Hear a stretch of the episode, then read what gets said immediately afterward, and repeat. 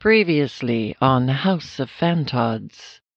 The FBI pays a visit with questions for Simone, and Cassandra begins to consider the possibility that the greatest evil that ever existed may actually be one of the good guys.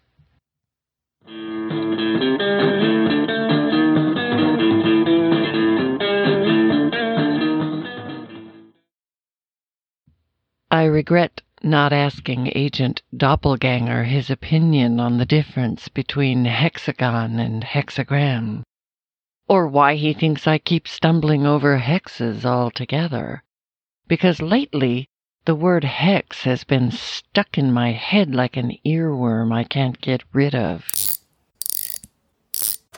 Installing the new gas pump in the bus gave us time to discuss the who and the what of our travel plans. Constructing a plausible excuse for transporting two minor girls across not one, but two state lines is never easy, especially when the transport vehicle is a bus from which an escort service operates. But hey, nobody ever said high strangeness only relates to the paranormal. As it turns out, Wallace had been invited to a youth poetry slam competition in Seattle which Betty and Emery were fine with. Betty's got an uncle on staff at the U of W's creative writing program, and she was hoping he might encourage Wallace to go there. After all, Jack London's daughter had once taught there. And curiously, it just so happens our psychic finder, Simone, has been asked to give a talk in their parapsychology department on using psychic finding skills to film the invisible.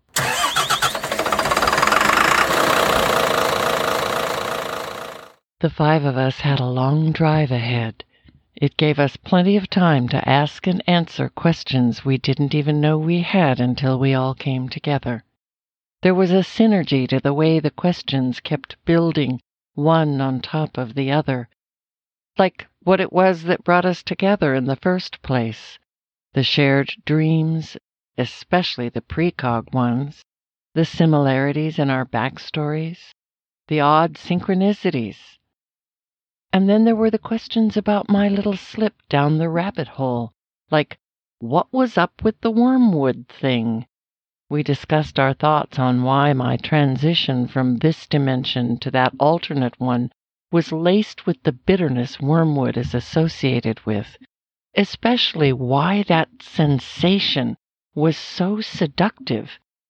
Marina has the most illuminating perspective on that.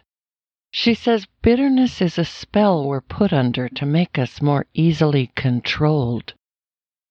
It's quite possible that it was Cthulhu who induced it when he transported me from this dimension to the alternate one. So it's like a hex, right? We're less likely to fight a thing when immersed in bitterness. It's about poisoning the self with a toxin that weakens our strength, hence its seductiveness. Intoxicants make us easier to seduce.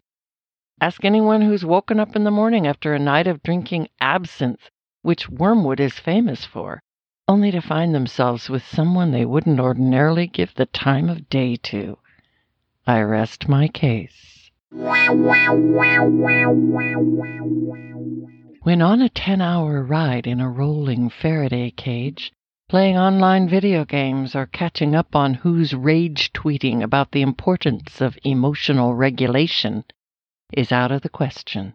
Not that any of us are tools who would actually do either. Also, there's no GPS.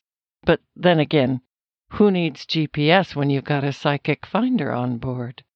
On the plus side, we had complete freedom to explore our collective experiences and revealing backstories without anyone overhearing.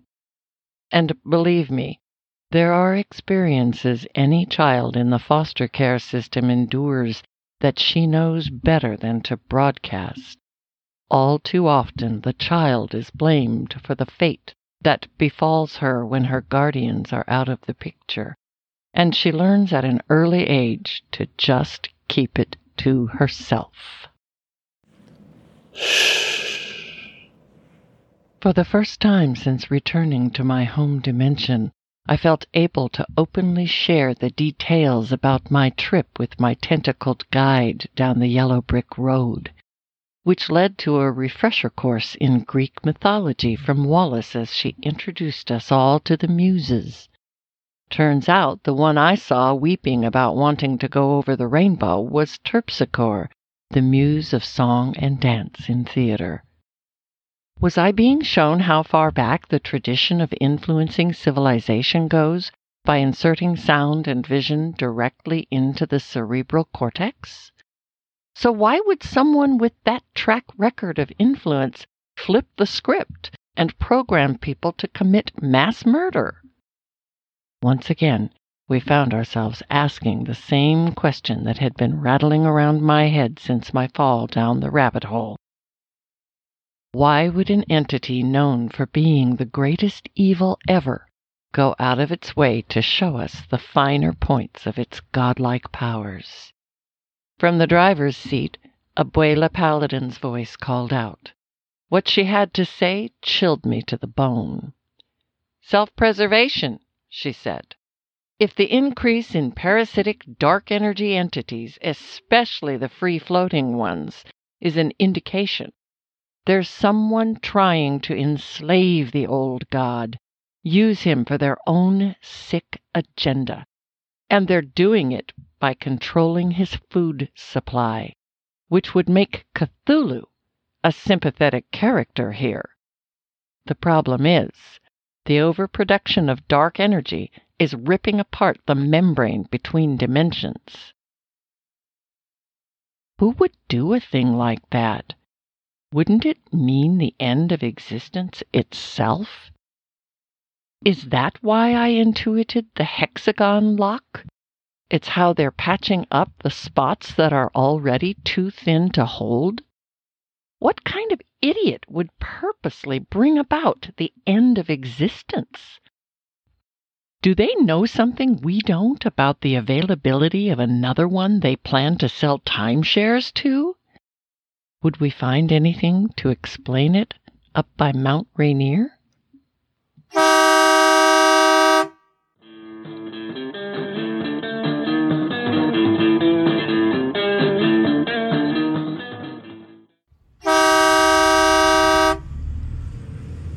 Marina had some information in mind that she had a hunch we should know about before we arrived at our destination. The rest of us had a hunch she was right. Amid the vast collection of books on board the Abuela Express, there was a slim volume detailing the bloody history of the Puget Sound War. None of us saw any point in asking why we'd never heard of it. We had far too many other questions. Did the battles that took place where we were headed have anything to do with the house we were visiting being haunted? How about the murder of Mount Rainier's original name, Tahoma? Just how determined were the colonizers to wipe out all evidence of the native inhabitants of the region? Determined enough to pretend the mountain was actually created by the colonizers? Admiral Rainier had to have had a reason for erecting a mountain in his name once he marched 4,000 natives to Fox Island America's first concentration camp. Thousands of them died there of exposure and starvation. Why would anyone do that to a peaceful people who had no history of warfare? I guess those reasons are lost to a history that's only now being taught in code at one of the many Indian gaming casinos littering the region. We had passed Tacoma before deciding we'd had enough roasted pumpkin seeds and rice crackers to prove to ourselves there really is no substitute for a decent meal. As we turned east from I 5, we began seeing evidence of the many rivers, streams, creeks, and lakes the region is known for. It reminds us all of Humboldt County's watershed connecting everything to the ocean. As we slid into a booth for some real food at the Green River Diner just outside Tukwila, Simone asked a question that had been bugging her. Can the level of corruption that leads to the kind of carnage seen in a greedy land grab result in the type of haunting her ghostly correspondent detailed? Of course, the answer was yes. The concentration of dark energy produced by the chaos of battle has much the same caustic effect as fluorocarbons have on Earth's ozone only unlike burning a hole that lets too much ultraviolet radiation from the sun come through, dark energy burns a hole in the membrane between dimensions, allowing entities to come through. Which could mean the house we're on our way to is haunted by any manner of them. What we call ghosts, for instance, may be little more than residual energy for beings from alternate dimensions on vastly different timelines, or escaped convicts from some prison dimension. Hey, I can speculate, can't I? And then there's the parasitic entities that collect dark energy, the ones the religious order likes to call demons. So, what you're saying is that region could very well be a paranormal hotspot, Wallace said created by the murderous acts of greedy colonizers who just wanted to take what they could grab and justify it by calling their victims savages. That shit's harsh. As Abuela Paladin launched into a story about the Tacoma Narrows Bridge collapsing in a windstorm back in 42, the hair on the back of my neck stood up. At first I thought it was because of the corruption that led to the people of Tacoma having to foot the bill for rebuilding the bridge, since the insurance policy the city bought for the bridge turned out to be fraudulent. Grifters love corruption like flies on shit, and where it's been produced in abundance, you will find the human parasites being the tools they are by continuing the production of dark energy. But that wasn't what was triggering my spidey sense. I scanned the room and recognized two men sitting across the restaurant. Agents one and two had arrived. How else were they going to find out what we were up to? With no way to listen in on our conversations, the CIA agents had to resort to analog surveillance. But in the booth across from them was another face that did far more than annoy me. It struck fear in me. It was a face I recognized from not just a dream, but another diner, much like this one. It was her. Who's your daemon waving at? Marina's voice was hard to make out over the sound of my heart pounding in my ears. Even this ringing isn't drowning it out. Apparently, I wasn't the only one to recognize the woman. My daemon did, too, and according to Marina, they seemed like old friends.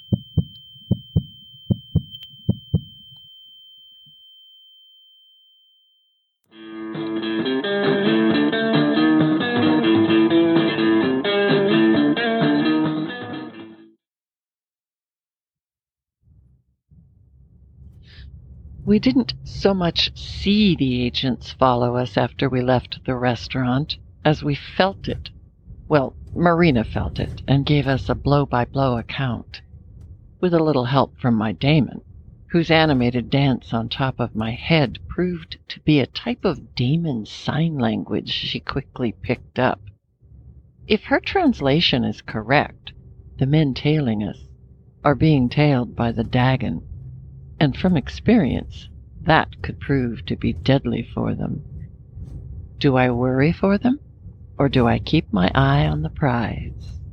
Just what is the prize? Rhetorical question, I know. Finding myself asking more and more of them lately, like, why did the landscape we were driving through seem so much like where we'd come from? Between the Green River and White River, there were more creeks and ponds than I could keep track of. which led Wallace to wonder if the presence of the Dagon had anything to do with it.